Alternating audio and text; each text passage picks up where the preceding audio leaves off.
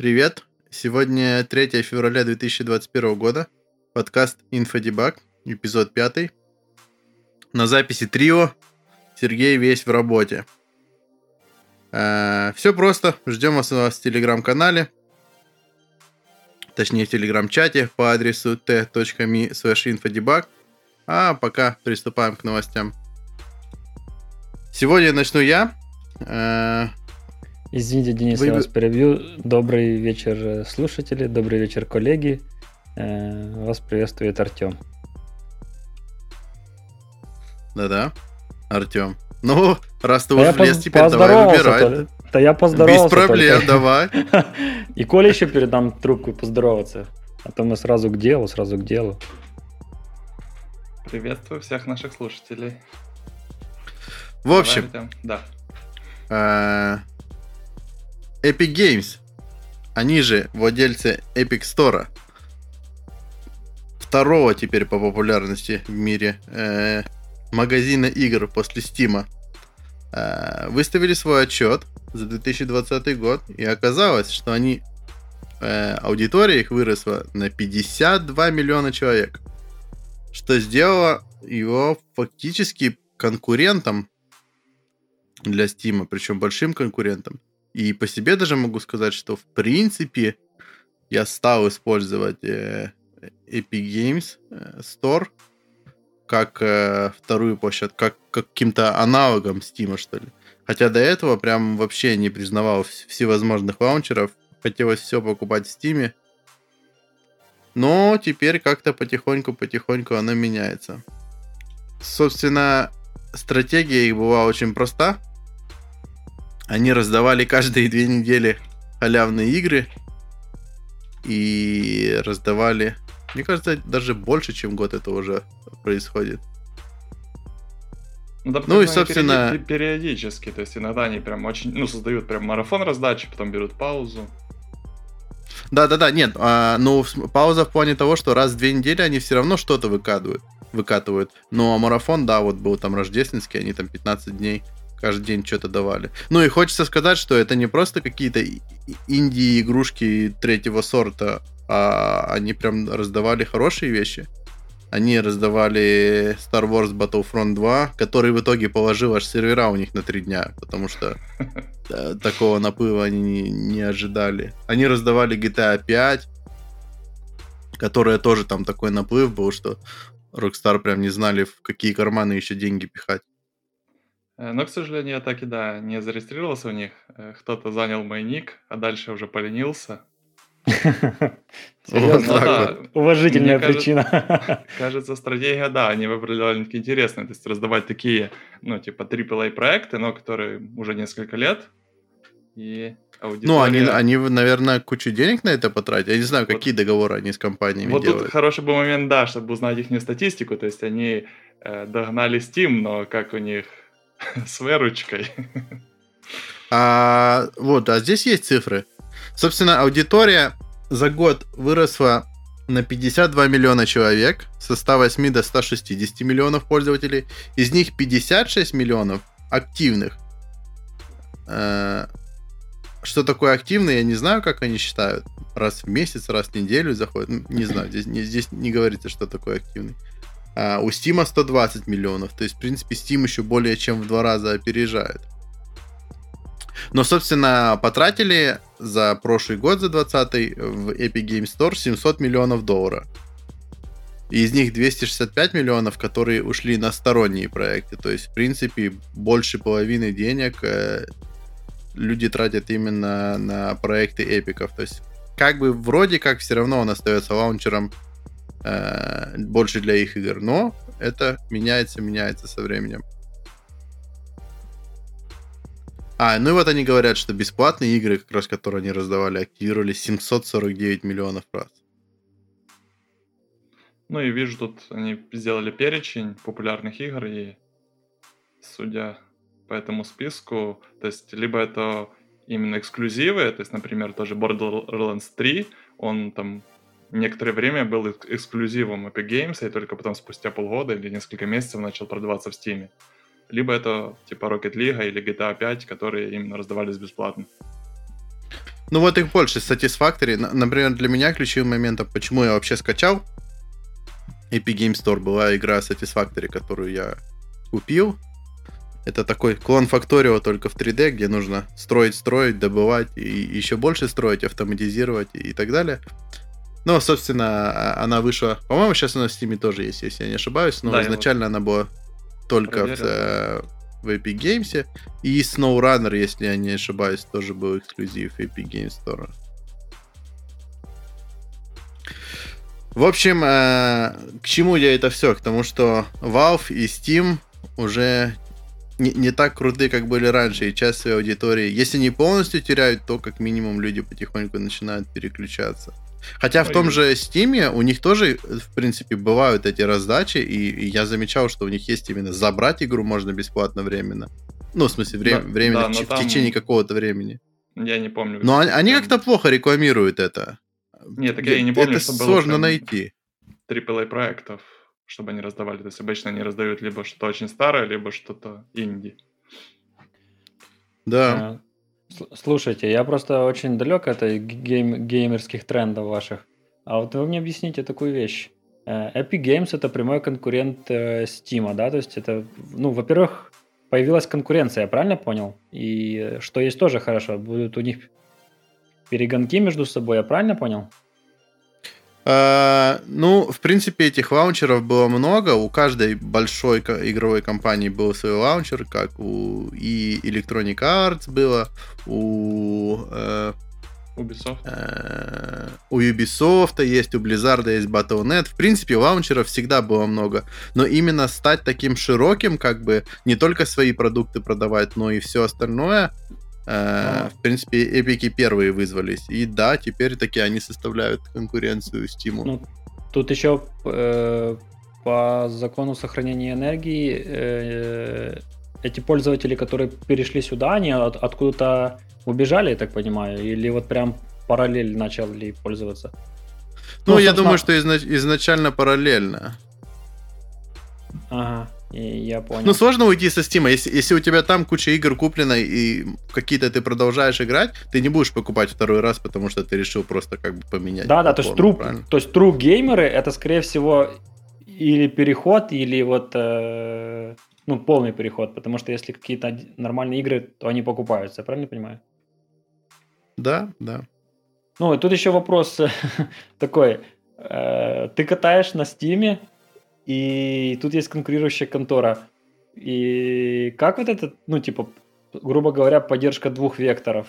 Э, то есть обычно, не знаю, там, э, когда ты, когда лыжник собирается на лыжах кататься, то он покупает лыжи, ботинки, там камуфляж какой-то одной фирмы придерживается, или там строит свою экосистему с, э, с Windows, там, ну, ну тут же такое, это же просто лаунчер, он, он не особо как бы зависит от игры. Ну, грубо... А, кстати, Коля, мы с тобой поговорили о эксклюзиве. Fortnite же, Epic Games, это же Fortnite. Ну да. Ну и, собственно, изначальная вся популярность этих лаунчера так, и, так это и что привело людей, это Fortnite. А, и после вот... этого они уже начали. Угу. Ну и, собственно, ну, опять же, например, э, то, что касается социальной составляющей, вот эти Epic Games, типа друзья и все прочее, я не особо там активен. Все-таки Steam остается таки, таким центральным местом. Пока что. Нет, так мне вот Но это интересно для, для, для обычного геймера, как это происходит. То есть, ну, грубо говоря, ты должен э, сидеть в двух соцсетях или смотреть фильмы на двух разных э, стрим-сервисах. В то время как, ну, есть смысл ну, не да знаю, нет, тут, наверное, Э, эти площадки, даже тот же Steam, он никогда не был таким центральным местом для общения.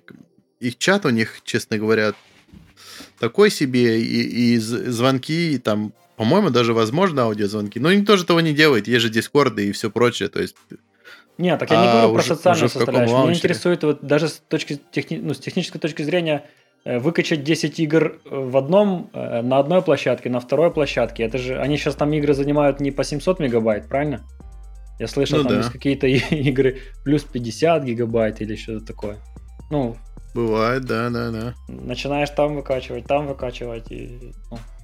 Нет, так и мы же говорим, то есть, ну, обычно же у тебя они не пересекаются. То есть ты выцепливаешь либо дешевле, либо эксклюзив, и что-то одно у тебя есть, ну, в принципе, что-то одно у тебя есть только на той площадке. То есть, если так смотреть про, про Blizzard или Ubisoft, Да, то есть ты его и на другой площадке физически купить не можешь иногда. да, но вот, И э, тут в- мы можем вспомнить наших любимых поляков, CD Projekt, Project с их маркетом и их революционной идеей это GOG Galaxy, лаунчер, который объединит все другие лаунчеры. Ну, это типа а то, что мы прошлый эпизод говорили про... Как он Чат, назывался? который- тот Да, да, да, да. который Тот все мессенджер, чаты. который содержит в себе все супер, мессенджеры. супер мессенджер. Супер Да, защищенный так, прокси так мессенджер. и здесь была идея.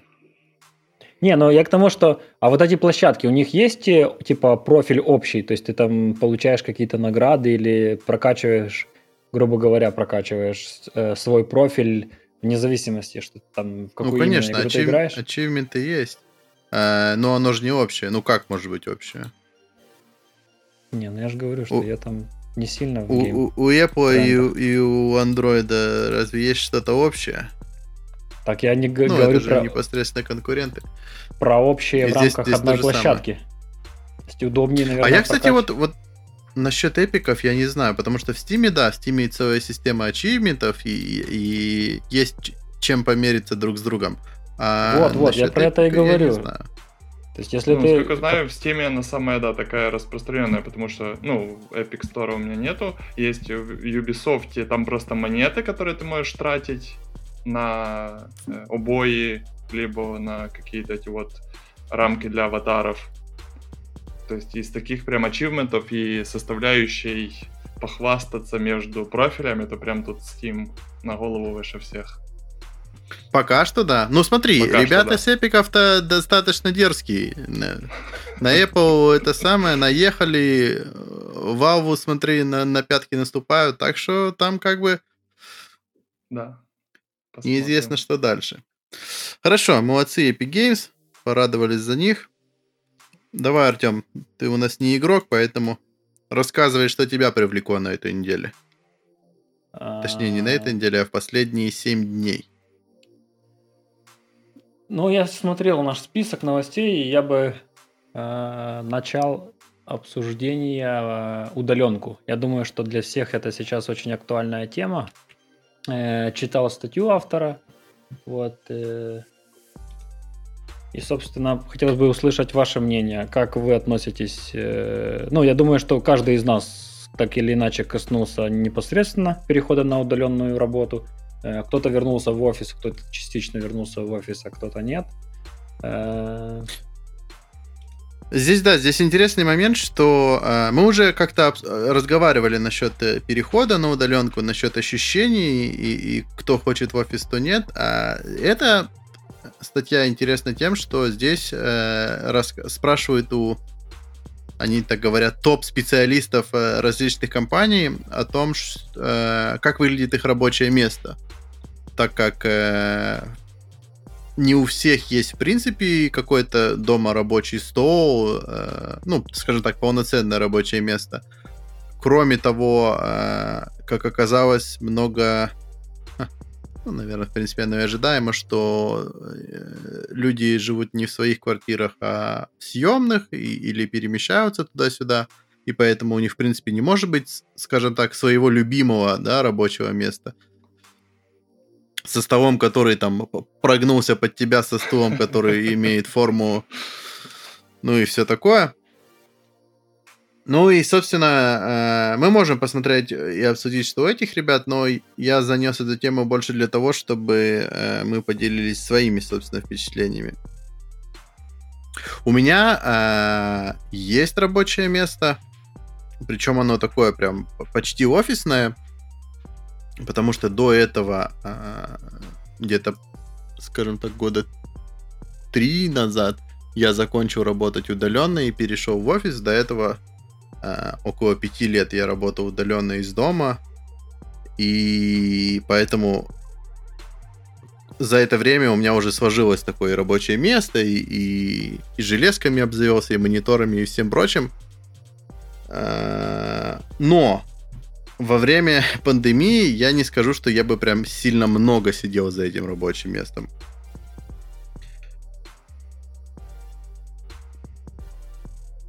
Ну, оно тебе не подходит, или ты его до конца еще не реализовал? Что значит э, сильно много? Ну, то есть у тебя есть 8-часовой рабочий день, или ты имеешь в виду, что после рабочего дня там сесть погамить в игру или пописать pet project, тебе нужно на том же месте находиться? Ты разделяешь? Я, если честно, не знаю, с чем это связано. Да, я обычно, в принципе, э, я стараюсь разделять работу и, и э, личное пространство, как, как физически это разделять, так и морально в том плане, чтобы не сильно оно пересекалось рабочее время с личным, чтобы это не сливалось в одно. Э, также помогает фокусироваться. Но, наверное, вот за эти последние несколько лет, что я э, был в офисе, Э, вот это мое рабочее место стало больше как раз местом для игры, да, для каких-то пет-проектов, и моральное ощущение за этим столом, как будто бы, ну, я больше занимаюсь чем-то своим, и иногда бывает сложно поймать рабочий настрой. Поэтому обычно я начинаю день где-то на диване за а, кофейным столиком, пока там дейли митинги туда-сюда, и потом уже перебираюсь на рабочее место и э, начинаю, скажем так, такую фокусированную работу, если я работаю из дома.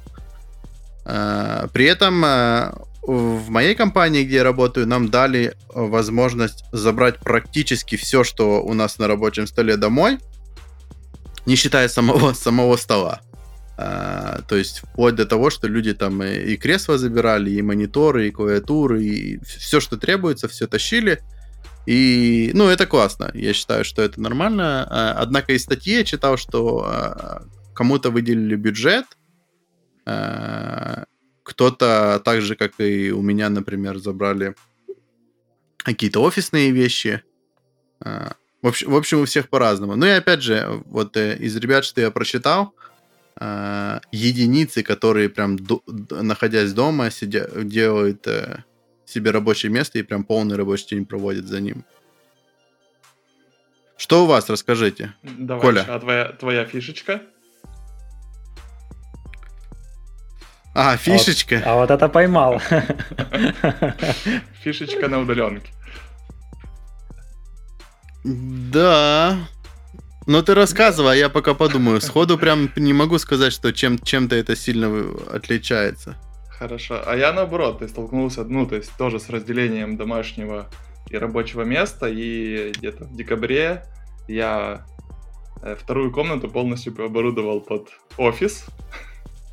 И прям я прихожу в него на работу и ухожу с него как с работы, пересаживаясь в другую комнату, где уже царит дом, ну, домашняя атмосфера. Э, Подчеркнул, вторую комнату, могу себе позволить.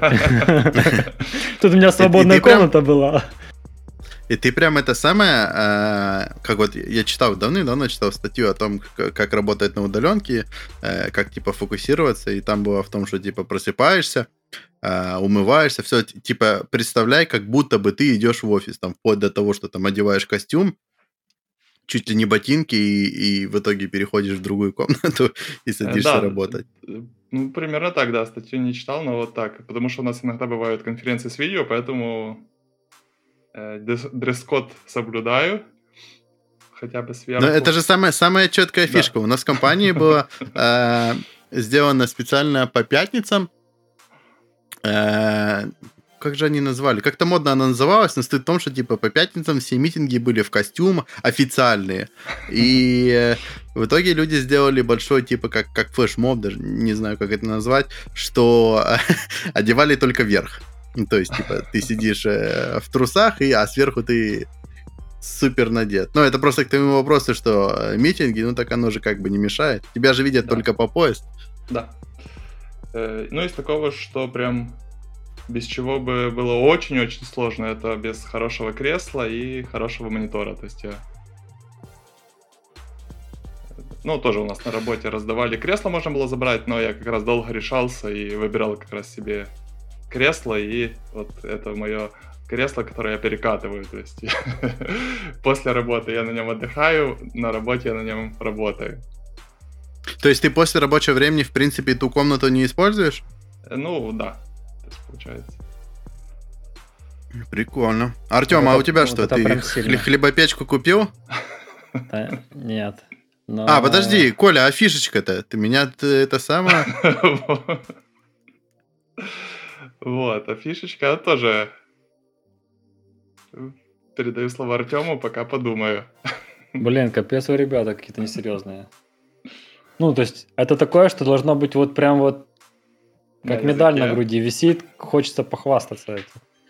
Это Я говорю, мне сложно, по- потому что я до этого, как сказал уже, пять лет работал на удаленке, и оно для меня не стало чем-то таким неожиданным. То есть я, в принципе, привычнее к этому делу. Здесь только получилось наоборот, что а, за последние годы, работая в офисе, мне оно так нравилось, вот это физическое общение с людьми, а, и, и на- атмосфера, скажем так. Что вернувшись обратно на удаленку, я понял, что как, как-то уже не хочется этого совсем. Хотя по отзывам, вот э, собирали статистику, и по отзывам э, сейчас никто не хочет, во- ну не, никто, а больше половины э, изъявили то, что они бы лучше бы продолжали работать из дому, э, находясь один-два дня в неделю в офисе. Я бы сказал бы, что для меня наоборот. Я бы лучше находился 4 дня э, э, в офисе и один день там дома. Ну, вот у меня сейчас тоже по такому принципу. Я, ну, то есть я из тех, кому очень зашла эта удаленка. И раньше для меня ритуал похода в офис это было просто must-have. Я вообще не представлял себе, как я буду дома. И первые три недели это было действительно испытание, потому что и холодильник, и, и, и- и еда, и диван, и кровать, короче, ну, все рядом. И они такие, ну, иди сюда, что ты там, тут монитор-то тыкаешь, воу, давай. Нужно пожевать чего-то, нужно лежа типа поработать. ну, в общем, э, а сейчас, э, после там вот первых недель, ты наладился, э, настроился на эту работу и настроил свое рабочее... Кстати, про рабочее место, если конкретно, то ничего особенного. Э, оно... э, я действительно вышел из зоны комфорта, потому что если в офисе у тебя там твой комп, рабочее место, ты работаешь, то э, сейчас я работаю в студии, Справа у меня там телевизор, диван, про который я говорил, что они манят. Слева кухня, как бы я в центре всего этого нахожусь. Ну, и, как вы поняли, у меня нет свободной комнаты, как у Коли, поэтому пришлось оборудовать место как есть. Единственное, что бы ответь, отметил, это минимизация полностью рабочего места. То есть я оставляю только э, ноут, за которым работаю, и все убираю со стола. То есть, там, ну, все А, а что по устройствам? Монитор есть? Выстав... э, отдельный Да, мышка, есть клавиатура? монитор, но мне хватает, но мне хватает э, маков. Э, у меня 15 диагональный.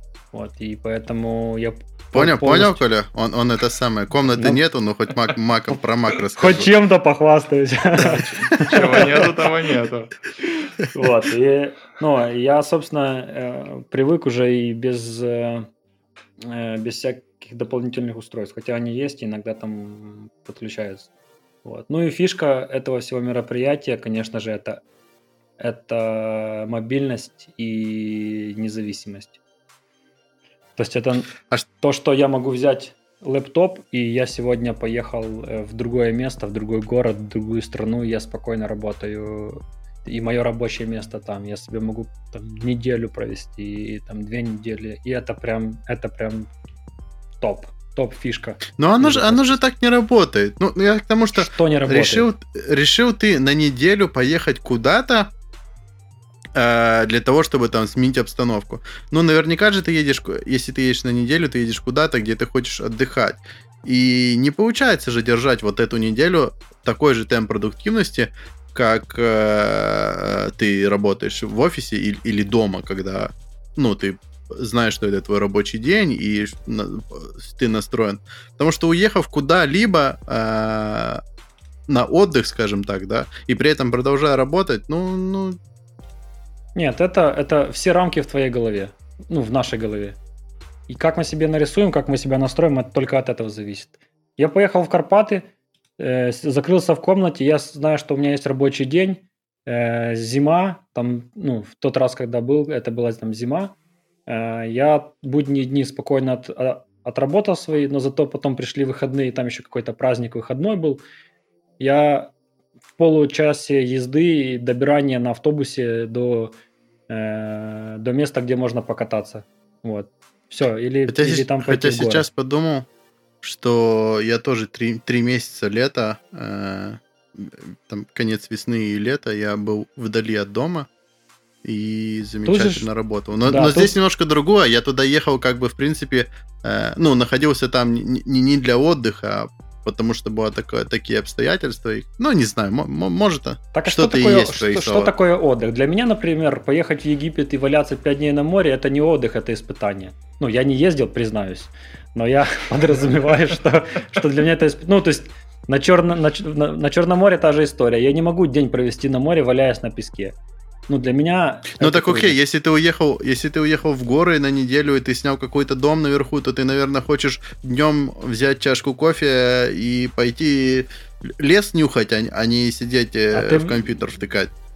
Извини, ты был в горах, и когда ты с чашкой кофе выходишь на балкон, и ты вдыхаешь этот воздух, это намного лучше, чем открыть э, окно, где у тебя стройка идет, э, новострой пилят этот газобетон какой-то, и все это Так, безусловно, я, я же И- про это и, говорю, звуки, что... И звуки, ну, там бурлит горная река, а тут э, перфоратор или еще какая-то фигня, поэтому тут не сравнить. И все дело... Вот, вот, смотри, когда у тебя бурлит по духам перфоратор, ты закрываешь все и идешь работать. А когда у тебя та самая бурная река, то она тебя так и манит. Куда она тебя манит? Пойти посмотреть, разведать и сделать несколько селфи. Ну так утренняя пробежка для этого есть. Ты себе полтора часа по пересеченной местности. Ну, я не фанат селфи, поэтому... Так. В общем, да, тут, тут можно... Приш- пришли мы к много. тому, что из того я вижу, э, что в статье ребята описывают рабочие места, что я поспрашивал э, у нас на работе, э, что вот вы рассказали, уже не модно иметь вот это, как раньше было, 8 мониторов, э, суп- супер крутое кожаное кресло, э, даже не кресло, это кресло-качалку и все прочее. Как-то все-таки мы стали более минималистичны и выполняем я надеюсь, тот же самый объем работы с, с меньшими с меньшими девайсами, так скажем. Ну, раньше просто, э, к примеру, раньше у меня работа была связана тесно с э, тестированием на устройствах, там, на конечных устройствах пользователя. Я, у меня действительно, у меня рабочее место было заставлено этими устройствами. И я считаю, что это меня сильно как-то привязывает к рабочему месту, к- именно к походам в офис. Но с текущим опытом я понимаю, что даже это не проблема. То есть можно было организовать вокруг себя рабочее место и так дальше. И тем более практика показывает, э, что есть э, сетапы рабочего места на дому даже больше, более сложные, чем несколько пользовательских устройств. Поэтому я же говорю, тут рамки в нашей голове только. Как было кому что интересно. Может, действительно кому-то интересно в офисе, и переходя порог офиса, он забывает э, про все незакрытые баги, про, про все незакрытые э, там тест-кейсы и так дальше, и его это не гложет никак. А, а кто-то, для кого-то может сложно, наоборот, оторваться от работы, если комп рядом, и он такой, блин, ну еще один имейл отправлю, ну еще один комит сделаю. Поэтому каждому свое. А, что- а что по э, рабочему времени и нагрузке? Кто-то ощущает то, что теперь ему приходится работать и днем, и вечером, и, и 24-7? Это, Я пожалуй, со своей еще- стороны... Да. Говори ты. Ну, я со своей стороны хочу сказать, что для меня, в принципе, ничего не изменилось. Я спокойно просыпаюсь в то же время, как я и ходил в офис, и, в принципе, у меня получается держать. Ну, не считая первого месяца, да, когда мы в марте попали на это. Первый месяц, конечно, был очень тяжелый. Тяжелый как и в моральном плане, так и, в принципе, перестроить себя. Хотя, казалось бы, чего перестраивать, да, э, продолжается так же, но у меня был какой-то бардак, с, э, начал ложиться спать там к утру и все прочее. А через месяц все нормализовалось, и, в принципе, я сейчас э, по такому же рабочему графику, как я и хожу в офис, и по вечерам я очень редко чувствую ощущение, что мне нужно что-либо по работе продолжить делать. Это ты хотел еще нам фишку свою рассказать? Или вы думали, что я забуду? Я-то свою рассказал. Да, я же говорю, нету никакой фишки. Будет, буду скучным и скажу, что да, нету никакой фишки, потому как Так что тебе домашнее Был- задание был, плавал и знаю. Думал и не придумал ничего лучше, как телепортация, когда я за долю секунды с работы оказываюсь дома. Потому что до этого Кстати, у меня дорога блин, кстати, да, это, около ну, часа. О- Очень около часа в одну сторону. Около часа в одну сторону. О, X2, X2 жизни. Да, но... Так вот, а чтобы э, под, подводи давай итог. Не, ну ты, конечно, про себя рассказал. Еще хотели бы слушатели услышать и мое мнение, и Коли мнение. Какой был Так ты вопрос? твой рассказывай. последний? Какой был последний вопрос? Напомни. Ну, ты рассказал про, про график или про восприятие времени со временем? Овертаймы всякие, да? Именно, ра- именно рабочее время, да, то есть. Да, рабочее время я отнесу сюда, э, ну, назову это еще одной фишкой этого всего мероприятия, этого подхода, потому что действительно есть agile. Когда, э, когда там тебе там есть натхнение, желание большое поработать, там после 6 или после 7 вечера, ну, после рабочего дня, скажем так, и, ну, и, или действительно не- необходимость, то, пожалуйста, ты можешь э, в ну, в, спокойном, в спокойной манере себе это сделать и не, не переживать, что уже транспорт перестал ходить, и ты не сможешь добраться из офиса домой, ну, грубо говоря. То есть для меня это А не, а не приводит ли это к тому, что ты откладываешь какие-то задачи на потом там или еще что-то? А, Нет, потому что э, вот как раз работать в свободное время дома очень сильно не хочется. Хочется... Вот этот... Коля назвал интересную вот эту фишку, да, телепортация. И это, это прям он... Вот этот рубеж во времени, он ощущается. И хочется телепортироваться как можно быстрее. Или ну, вовремя. Не как можно быстрее, а вовремя. Вот, поэтому для меня нету такого желания. А, то у меня еще весь вечер свободный, сегодня никаких планов нету, поэтому я оставлю пол работы, а днем там э, на диване полежу. Такого нету. Ну, во-первых, днем ра- рабочий режим, всегда тебе кто-то позвонил, там, ну, если активная команда, в принципе, хватает и звонков, и сообщений, то есть ты не можешь там куда-то э, там, сильно отключиться или там выпасть из рабочего процесса. Вот, но принимая участие в каком-то собрании, но делая какую-то разминку там для глаз или раскладываешь вещи там по квартире, э, почему бы и нет. В общем, еще Да, раз да, гибкость. да. Agile. Не, ну если, если, если час в одну сторону, я согласен, потому что у меня уходит там 10-15 минут, чтобы добраться до работы, и это, и это прям ничего. Согласен. Так вот, Артем, чтобы в следующий раз ты поехал на отдых на своем электрокаре, Google анонсировали, что теперь маршрут Google Maps можно построить через зарядные станции. Вы знаете этот Собственно- да, что э, там разговоры слушаются, когда ты говоришь про пылесос, то, после, то завтра, послезавтра у тебя во всех браузерах будут реклама всплывать пылесосов. Вот и, видать, ну, наш подкаст, кстати, не нужно подслушивать, его нужно слушать просто на разных площадках, и э, также вы можете подключиться в наш телеграм-канал еще раз на правах рекламы. Но, видишь, Google нас да, услышал. есть такой. Поговорили про электрокары, и они тут же сделали заправоч... этот самый, возможность строить маршрут. Собственно, о чем новость? Что э, Google, правда, только для машин, в которых встроены Google Maps, Google карты. Э, я посмотрел приложение мобильное, там этого нет. Непонятно, пока нет или, или они не собираются и оставят это только для машин. Я надеюсь, что это будет доступно для всех. Э, Собственно, ты можешь теперь построить э, маршрут и выбрать возможность проехать через, э, построить свой маршрут согласно э, остав- оставшимся зарядам батареи. Э, Выбрав, он покажет, сколько времени займет. Э, Он выберет также те заправки, э, чтобы было то- тот штекер, который подходит твоей машине. Я, честно говоря, небольшой специалист, но, видимо, там еще есть и вариативность, какая что подходит. Э, И да, и таким образом даже на дальние расстояния ты теперь можешь выбрать точку А и точку Б и не бояться, что посередине тебе придется толкать свою Теслу 100 километров, чтобы заправить. Но меня в этой новости смущает только то, почему так поздно и почему для ограниченного числа машин появилась эта функция.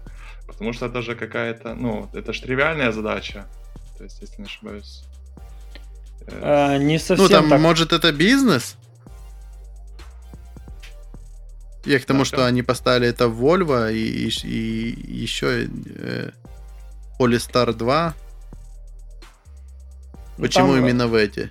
Под, под новостью, кстати, было обсуждение, и тоже были, с- ну, ребята обсуждали с точки зрения э, простоты задачи. Но там не совсем все просто, хотя как э, построение кратчайших путей, да, вот то, что мы там тоже проходили на каких-то контрольных или э, в, в курсе, на, на первых курсах э, обучения где-то, вот.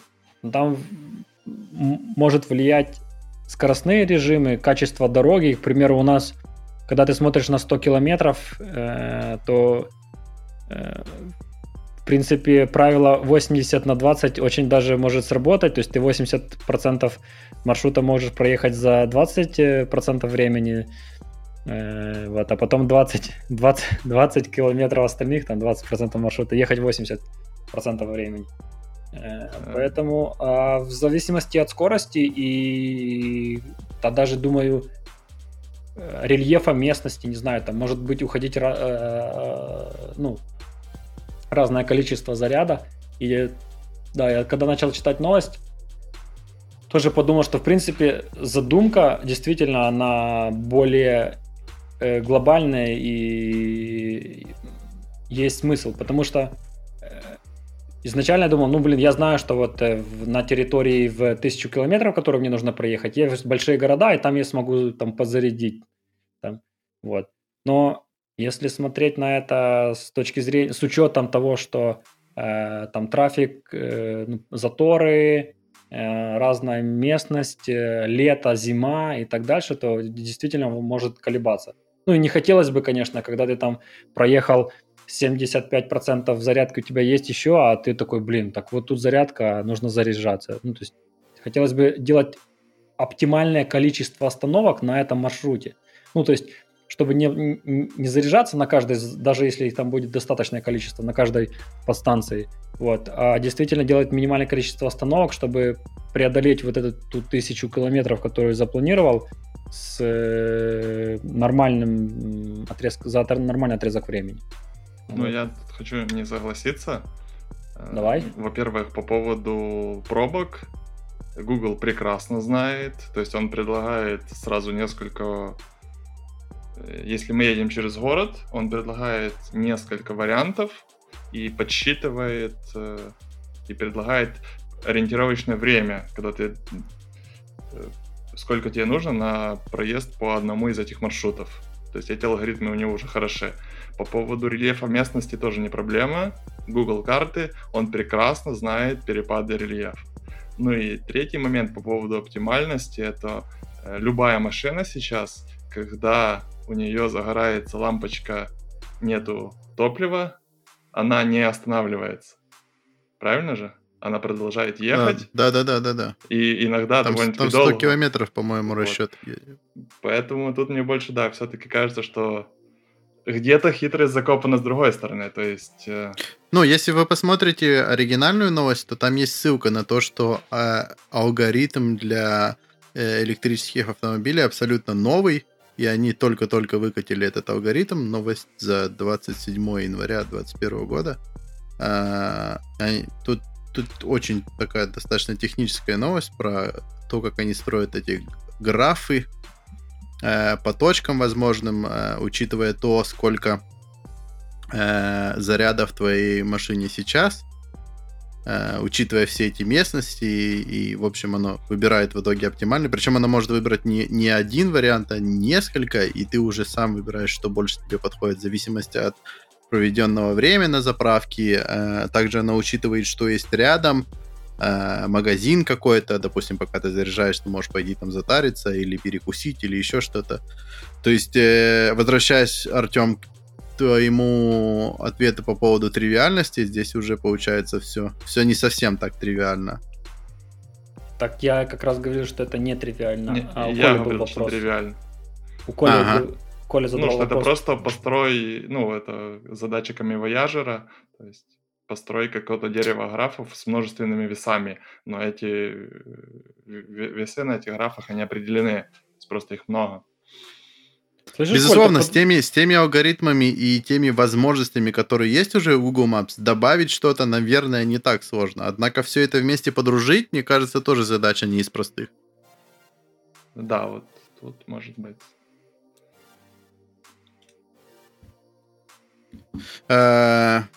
Коля, продолжай.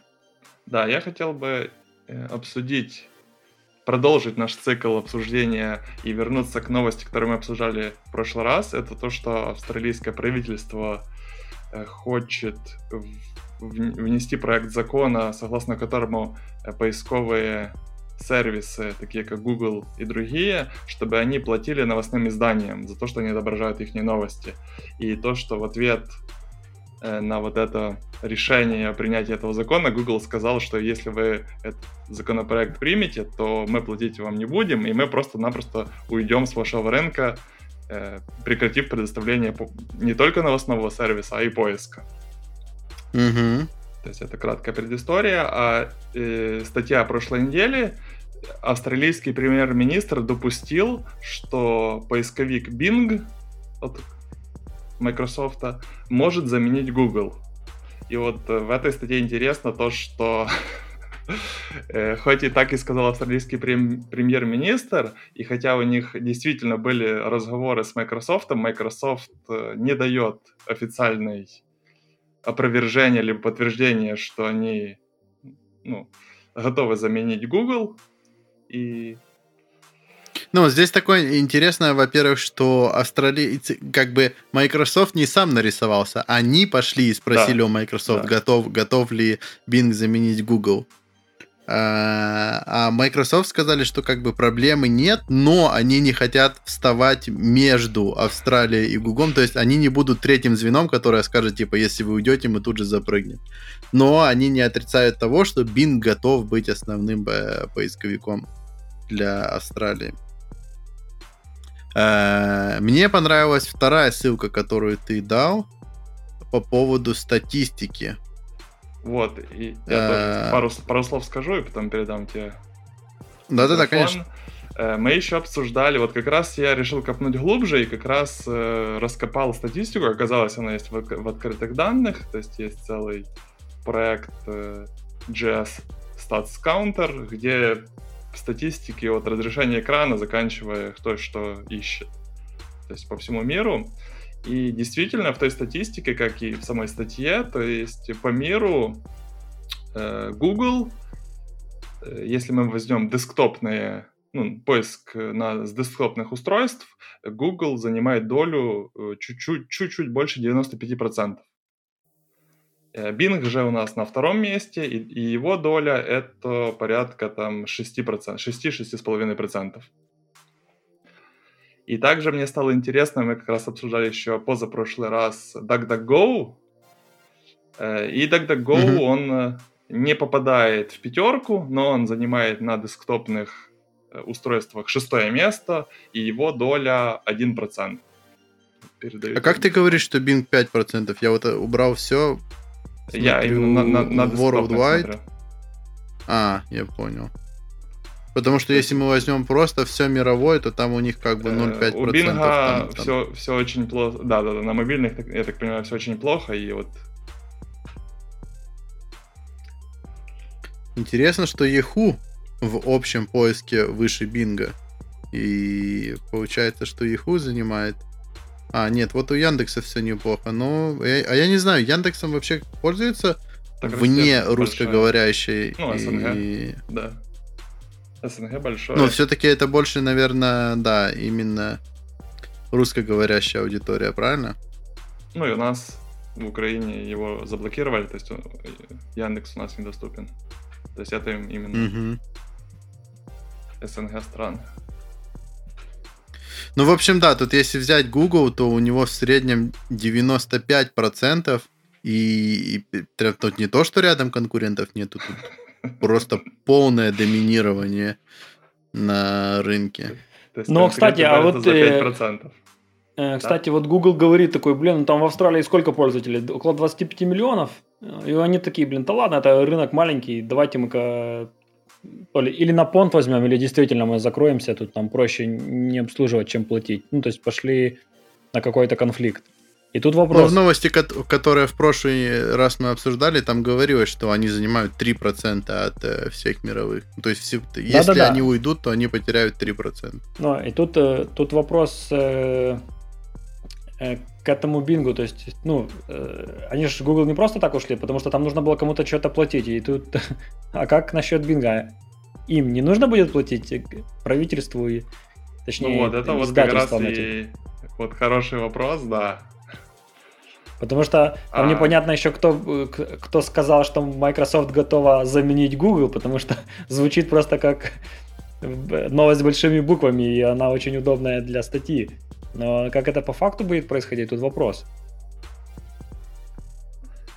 Э, да. Так что продолжаем наблюдать и будем освещать этот момент и дальше, если он будет. Не кто-то, а гендиректор Microsoft. Ну Сатья Наделла. Но, э, кстати, как вариант, э, может, без, со стратегической точки зрения для бизнеса МС э, будет полезно заплатить этим изда- издательствам, которые, ну, по закону все сработать, но при этом они смогут похвастаться, что первый континент, на котором они сместили Google. А мне интересно, что, что пока э, вот эти войны э, в плане Э, людей кто-то ищет, это одно. А что по качеству? Дает ли Bing такое же качество поиска, э, как дает Google? Bing же не знает не ничего про, про все мои устройства и, и рекламу и все прочее. Насколько релевантный будет? Потому что я даже врать не буду. 100%, 100% моих поисков это Google. Welcome to the club. Так тут идет... А при чем тут устройство, я не понял. Ты сказал про ну, все Геолокация, да? предпочтения, то есть какие приложения да, да, да. там установлены. То есть а, в этом плане, да, да, да. Да, ну, плане. Google уже дает э, тебе персональный поиск. То есть даже если мы с тобой одинаковые слова напишем, то результаты поиска наши с тобой будут отличаться. Угу. Да, я сейчас попробовал Собственно... поискать пиццерию рядом, и Google показал мне место под моим домом, а Bing показал мне в Киеве что там есть Доминос. Да, да. Собственно, продолжая э, тему э, поиска, у нас есть новость, э, которая говорит о том, сможешь ли ты написать э, стандартное веб-приложение без Гугла. И я когда читал и добавлял эту новость, она прям прям как в душу мне смотрела. Потому что мы настолько... У меня, по крайней мере, в моем рабочем дне настолько Google имеет место быть, что я даже не задумываюсь, когда мне нужно что-либо найти или, или написать какую, какую-то функцию, которую не знаю, или, или что-то подумать. Э, я знаю, что мне быстрее будет нагуглить, нежели чем я потрачу свое время и разберусь в этом. Не говоря уже про всеми любимый Stack Overflow для разработчиков и, и, и всем прочим. Ну, собственно, э, в статье чувак говорит, что у него не получилось написать э, веб-приложение, не используя Google. Э, детали он не говорит, почему. Ну, собственно, он тут говорит, что, возможно, у него не получилось, потому что он не веб-разработчик. Ну, это, это, это такой себе excuse от, от Маска. А, с другой стороны, он не описывает, э, что именно у него не получилось. Но я со своей стороны не пробовал такой эксперимент, однако хочу сказать, что это будет тяжело. Потому что иногда я иду даже гуглить какие-то простые конструкции, которые я мог бы сам написать. Но проще же сделать маленький запрос в Google и скопировать снипет, Просто Но потом пробежаться по нему глазами и понять, что, ну да, это то, что я хотел. Ну, здесь очень важный момент не, не слепую что-то копипастить, а все-таки смотреть, что тут, ты делаешь. тут еще смотри, какой момент. Ты, э, речь идет про копипаст непосредственно кода, да, то есть есть какая-то функция, которая выполняет определенную задачу и выдает какой-то результат. Но кроме этого... Да нет, тебе- нет, не только код. Да-да, ну, я имею в виду, что И- идею, алгоритм, все что угодно. Да, и тут э, даже если ты знаешь, как написать, что написать, где и когда, и ты это делаешь, у тебя все равно вылезет какая-то ошибка, ошибка, которую ты машинально напишешь в Google, потому что это какая-то может быть э, environment dependent, ну, в зависимости от э, среды разработки твоей или там, где ты запускаешь это тестовое приложение. Ну, ну, то есть, по крайней мере, мне так кажется, что и вот эта ошибка, которая э, дает тебе какие-то ключевые слова, что там что-то там заблокированный сокет или еще чего-то там, или недоступность какого-то интерфейса. Ну, блин, ты не знаешь это, но при этом ты с помощью Гугла ты решаешь эту задачу за меньше, чем за 4 минуты, потому что, оказывается, нужно было создать вот такой-то пустой конфиг в таком-то, в таком-то месте, правильно? Да, но при этом ты бы наверняка бы смог бы дойти до этого сам, и, возможно, оно бы тебе, вот как он говорит, возможно, оно бы тебе дало намного больше опыта, и в будущем ты бы потратил уже не 4 минуты гугля, потому что в следующий раз, когда это у тебя произойдет, скорее всего, ты опять полезешь в Google, потому что, а, у меня это уже было, но я не помню, что я сделал. Или же, когда ты потратишь а, полчаса своего времени, но в следующий раз ну, прям у тебя от зубов будет отскакивать. Так подожди, если у тебя стоит задача напис- э, написать программу, которая э, передает какие-то данные в сокет, и ты хочешь сказать, что в таком случае ты будешь разбираться не только в коде, который это может сделать, но еще и пойдешь разбираться, что такое сокет и как, они, и как он работает на, э, дистрибути- на разных дистрибутивах, и есть в этом разница или нет, я правильно понял? То есть до, до Не-не-не, какого мы, уровня мы ты именно говорим про реализацию. Им, им, то есть именно в процессе рабочего э, у тебя что-то произошло, сходу ты не знаешь, как это сделать, и, соответственно, первым твоим решением идет, а, а- а что мне скажет на это Google? Ну, э, про- Собственно, я бы, я бы хотел эту, эту тему сделать, взять чуть-чуть пошире, э, выкинуть вот это, что он говорит, веб-приложение, и поговорить о том, э, представляете, смог бы ты провести свой рабочий день, не пользуясь Да, я поисковиком? только, только вот хотел сказать, что э, мне удобнее рассматривать это с точки зрения тестирования и, или даже не тестирования. Давайте чуть-чуть раньше. Э, Я собрался менять работу. И до этого я там долго работал в одной компании. Резюме мое не, э, не обновлялось очень долго, там много лет. В общем, его нужно было писать с нуля.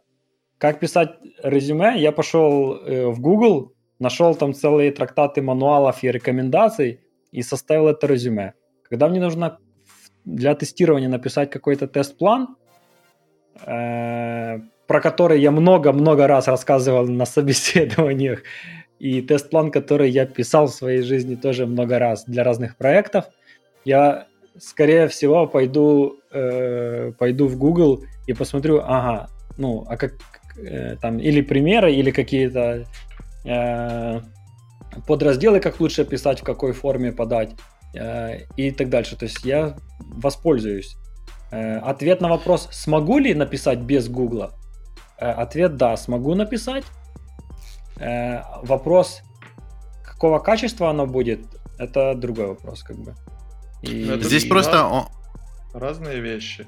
Ну, тест-план никогда не меняется. Э, Фреймворки же меняются там, ну, каждый квартал.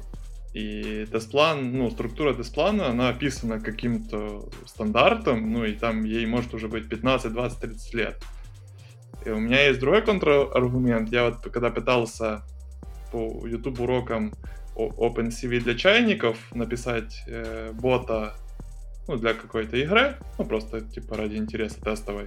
То есть был курс, там было 7 лекций и 30-минутных, и вот половину первой лекции человек э, объяснял, что ваш первый друг — это не OpenCV документация, а Google, потому что за счет того, что у вас Mac, Windows платформы, то, что документация не всегда успевает за кодом, э, то, что есть э, ну, какие-то нюансы, то есть документация написана уже для опытных разработчиков, то есть э, она без документации достигнет того, ну, намного медленнее, и вы потеряете свой мотивационный запал.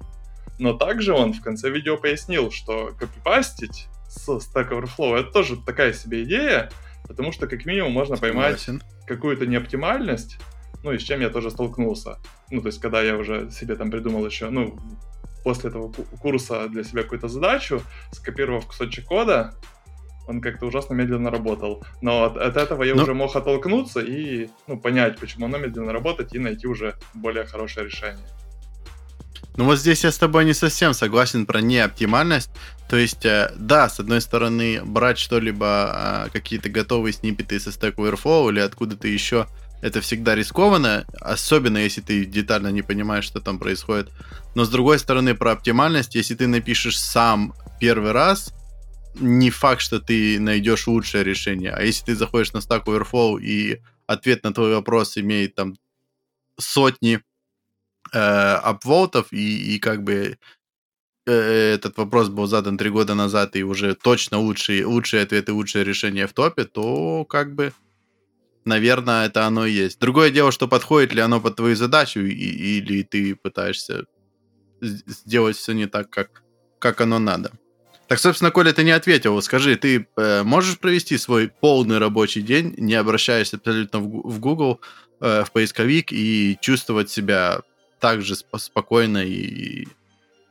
Нет, потому профессионально. Не могу, потому что Google мне подсказывает, то есть используя какие-то базовые слова, я, ну, если мне нужно что-то решить, я даже не знаю, как к нему поступить. Э, Google, во-первых, может мне, используя мою облако моих тегов, указать область, а потом при помощи гугления этой области я уже могу найти первый вот этот прототип или какое-то обсуждение на каких-то профильных форумах. Так что, к сожалению, без гугла как без рук. Коля, а ты про тест-план Ну- сказал. То есть ты, ты сейчас берешь ручку, листик бумаги и пишешь тест-план для любого проекта, я правильно тебя понял? Не, я имею в виду, что мне... что Нет, это- тут просто вопрос или да, или- ответ или да, или нет. Артем сегодня, смотри, Ну, прям у с, с напором такой, да? Ну, Но смысле, сказали, я- не хватает пишу. дискуссий в чат, э, в, на- в наших этих. У меня есть шаблон, и я его использую. Ну, то есть я не пишу его каждый раз с головы. То есть э, одноразово его где-то взяв и дополнив его, ну, под мои проекты, я постоянно его использую. То есть я храню его у себя в хранилище, а не каждый раз ищу в интернете или пишу руками. Да, конечно, о чем вы говорите? Давайте будем честными. Я иногда даже семантику языка, на котором я уже годами пишу, э, захожу в Google и копипащу, потому что там я забыл, как, как какой-то цикл пишется со всеми возможными параметрами, и мне быстрее будет найти example в интернете, нежели чем я сам напишу. Ну, я, да, я просто тут не соглашаюсь с Колей в том плане, что я привел пример э, тест-план, но э, тут, тут, тут может быть замена э, шины для велосипеда или там починить велосипед. Э, если ты это э, можешь разобраться, как поменять подшипник или как поменять камеру в колесе, ты можешь пойти в YouTube смотреть обучающее видео, как правильно вскрыть покрышку, чтобы не порезать камеру. вот. Или же там, как разобрать э, педаль, чтобы подшипник достать. И- и- или можешь сам как бы к этому прийти или посмотреть э, YouTube, как это сделать. Ну, то есть тут не важно а, артефакт, над которым мы, который мы обсуждаем. То есть там было веб-приложение, тут Денис сказал посмотреть чуть шире. Я м, просто привожу пример, что все, что мы делаем, сейчас очень сильно упрощает нам жизнь. Неважно, там это работа или это какое-то хобби, э, или это установка игры и так дальше. Или это прохождение, блин, игры. Вот. э, Про, маш- про машину YouTube очень хорошо сказал. Я этим летом перегорела лампочка ближнего света. Я такой, ну что там? Лампочка ближнего света, кому? А да, там бывают Под- такие фары, что их просто тупо нереально снять. Поднимаю капот, а там, ну, как бы вообще, ну, не подобраться туда, ну, просто да, никак. Да, да, да. Ну, собственно, я там туда клац-клац что-то нашел, руку за- за- засунул, там что-то открутил. Ну, минут там 15-20 у меня ушло на все это дело, пока там разобрался, какое крепление, как подцепить туда-сюда. И потом такой э, поменял, проверил, горит. Сажусь в такую машину, такой, блин, а что YouTube на это говорит? И нахожу видео, поменяйте лампочку в своей машине за одну минуту. Ну, И чувак такой, бац, открываем капот, вот здесь смотрим, чик-пых, здесь подцепили, все открылось. Я думаю, ну да, ну да. Есть, Ну, я к тому, что да, и, и он, был, и он был прав. Если э, с точки зрения понимания и э, знать, что ты делаешь, то реально уходит минута.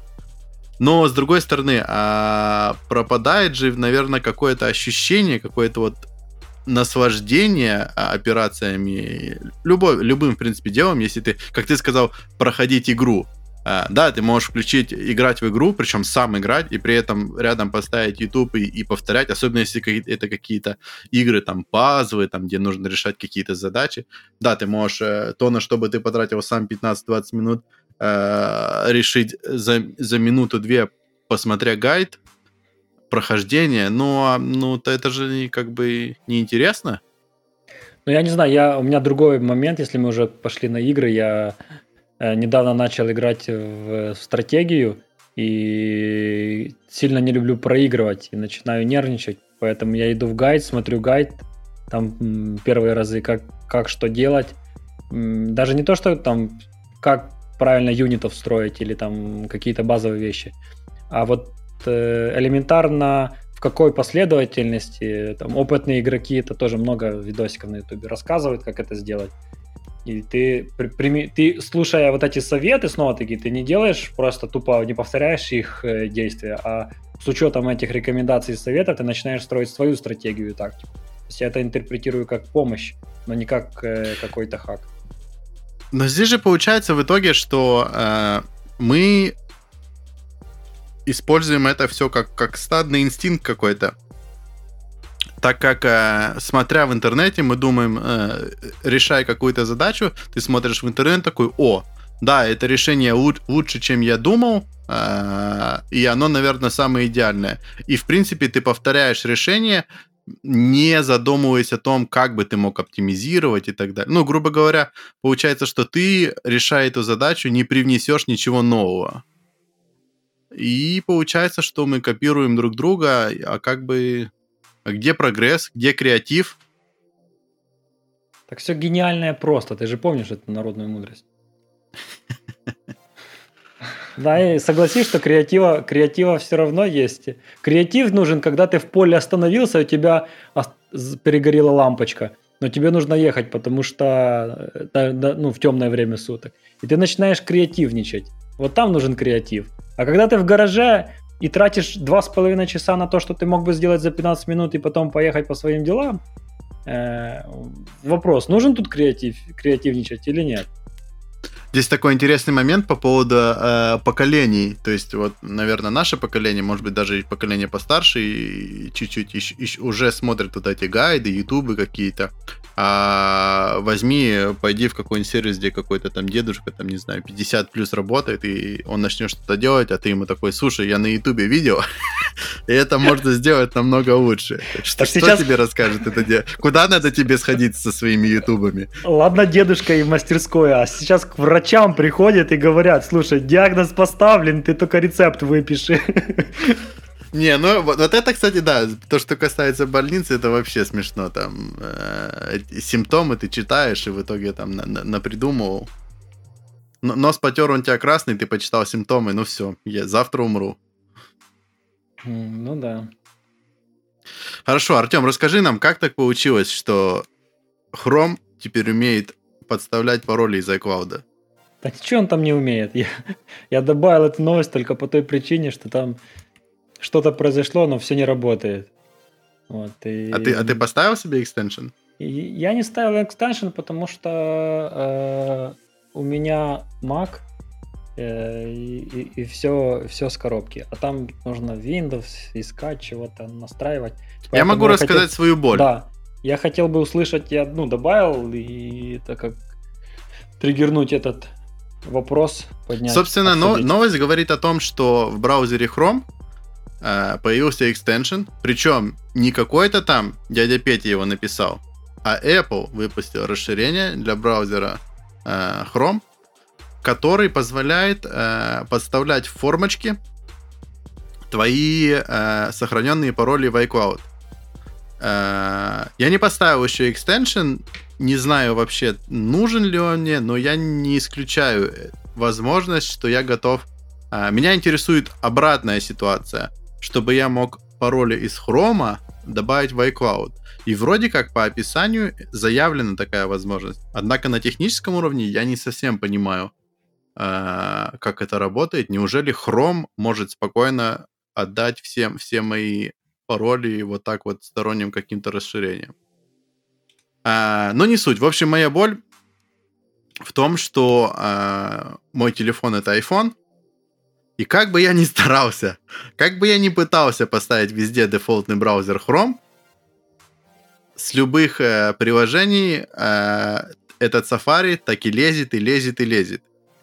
И, соответственно, когда бывает, что читаешь либо какие-то новости, либо куда-то хочешь залогиниться, и у тебя в э, паспорт менеджере Chrome есть э, сохраненные пароли, а в Safari, естественно, их нету. И что мне приходится делать? Это ты кликаешь на линк, э, на ссылку, он открывается в Safari, ты используешь Safari, копируешь эту ссылку, открываешь Chrome и заходишь там. Соответственно, если бы эта штука позволила мне мои пароли с Chrome синхронизировать в iCloud, возможно бы я бы даже стал частично пользователем Safari, когда, когда он сам таки вылазит и открывается. А, так может быть это, как Коля любит говорить, трехходовочка от, от Apple? Не знаю. У, но на самом меня... деле я давно задавался этим вопросом, но я промониторив рынок, также подтолкнуло то, что наша компания для работы использует, то есть э, приложение э, хранитель паролей. И прямо сейчас пользуюсь, не нарадуюсь. То есть и, и у них есть и мобильные версии, а для десктопных версий это экстеншн к Chrome, прям сказка. Э, двухфакторная авторизация и все твои пароли. Это типа OnePassword? Э, мы используем Keeper. Ну и мне, я использую есть, на работе это Production Keeper, дома у меня свой Keeper. Кипер. Да, на работе мы тоже пользуемся кипером. И прям мне очень нравится. Плюс э, бомба по поводу работы это шаринг паролей на группы, это автообновление, либо наоборот, что типа одноразовое обновление. То есть прям... Я вот попытался тоже вчера, когда увидел новость э, на Windows это все провернуть, но с iCloud этим сториджем, ну там какая-то на Windows мутная схема. Там ты ставишь extension, extension, когда поставится, он просит поставить iCloud э, for Windows. Вот, и он ставится не той версии. И там extension ожидает... Какие-то проблемы с этим. Ну, это операционная система говорит сама за себя, как бы. Вот, ну и слишком да, ну, много, прекращай, да, хорош. Слиш, слишком много шагов. То есть тут ты поставил extension, ввел э, логин, пароль, второй фактор, и у тебя доступ к всем паролям. Возможно, для экосистемы э, Apple это их решение будет хорошее, но... Так что, Артем, зачем э, Apple выпустил экстеншн для, для Google и для Chrome? В чем соль? Да не знаю. Признаюсь честно, не знаю. Ну, э... Фактически, фактически тем самым они, грубо говоря, отдают свою аудиторию Хрому. Ну, почему, почему они отдают? Ну, потому ну, что теперь, так как я знаю, что если для меня была проблема логиниться, что я не помню пароли, и они у меня все сохранены, потому что везде разные, то э, теперь я могу открыть Chrome и, ну, и зайти туда. А оттуда, на любой э, проект, в котором у меня сохранены пароли в iCloud. Ну, я не думаю, что прям вот, это, вот эта фича э, послужит большому перетоку пользователей с одного браузера на другой, потому что там это реализовали. Мне кажется, что это будет как раз для удобства э, пользователей Apple, которые используют э, бра- разные браузеры там для разных, э, для разных целей, возможно. Ну, То есть написали... я ЦА этого плагина, да? В статье писали, что этот плагин как раз предназначен для тех пользователей, у кого есть Mac и Windows. То есть его, как я понял, предназначение именно для того, чтобы упростить э, перетекание паролей между разными платформами, то есть между Chrome и Windows. Да, но это же не совсем Не совсем так, я к тому, что те, у кото- у кого есть Mac, э, из них какой-то процент пользуется хромом на Маке. Да. То, то есть это должен быть человек, который сидит и на Маке, и на Windows, при этом на Windows он сидит в Хроме, а на Маке он сидит в Safari. Или в хроме. Ну, а если он и там, и там в Хроме, зачем ему э, А. хранить? Типа?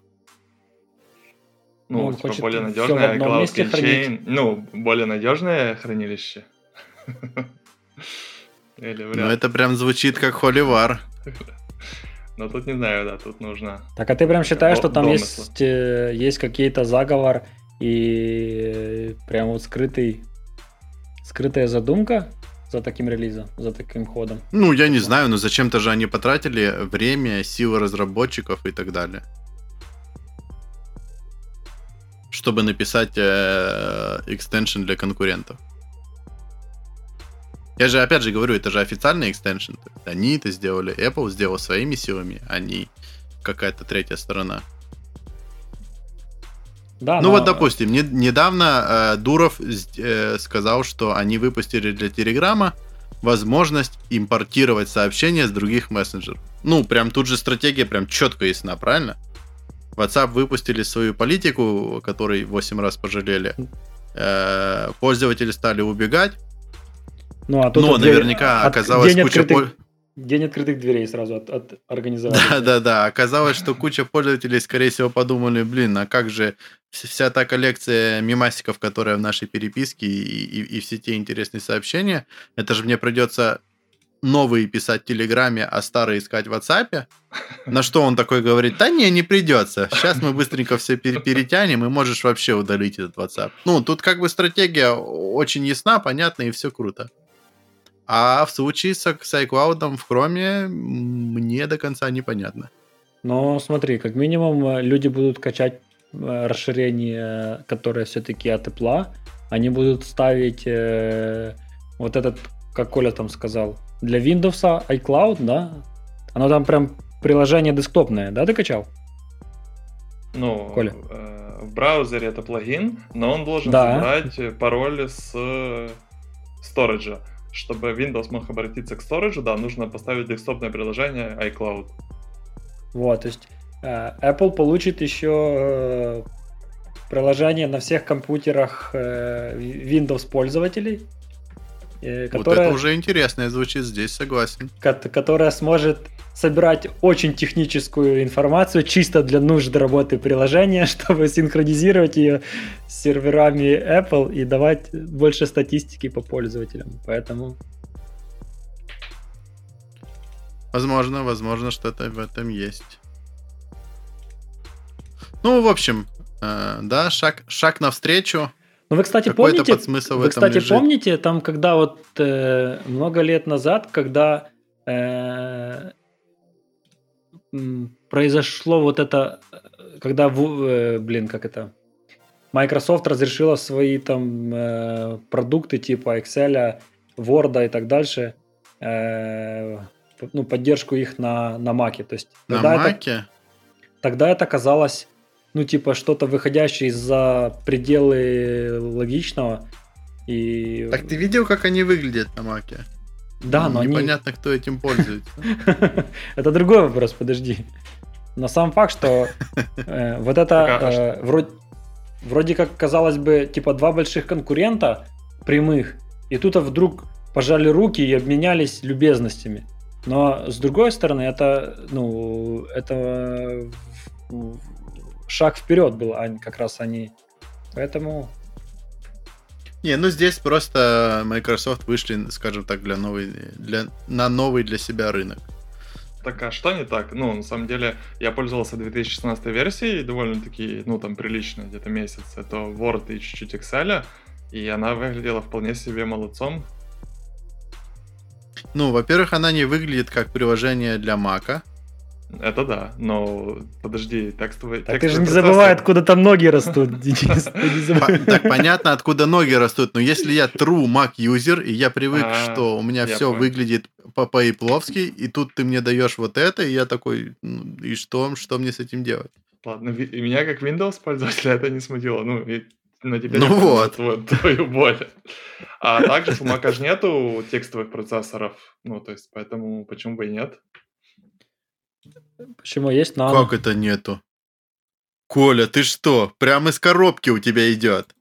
Ну, Tables или, или как, как? Я, я сейчас пытаюсь, говорю, из коробки идет, пытаюсь вспомнить, как она называется.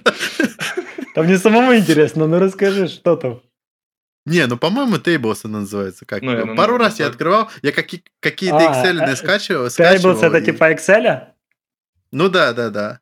елки И... Не, он там неплох, но в том плане, что, э, по крайней мере, он открыл Excel, файлы и, и показал мне, что нужно. Насколько ну- оно функциональное, я, я не скажу.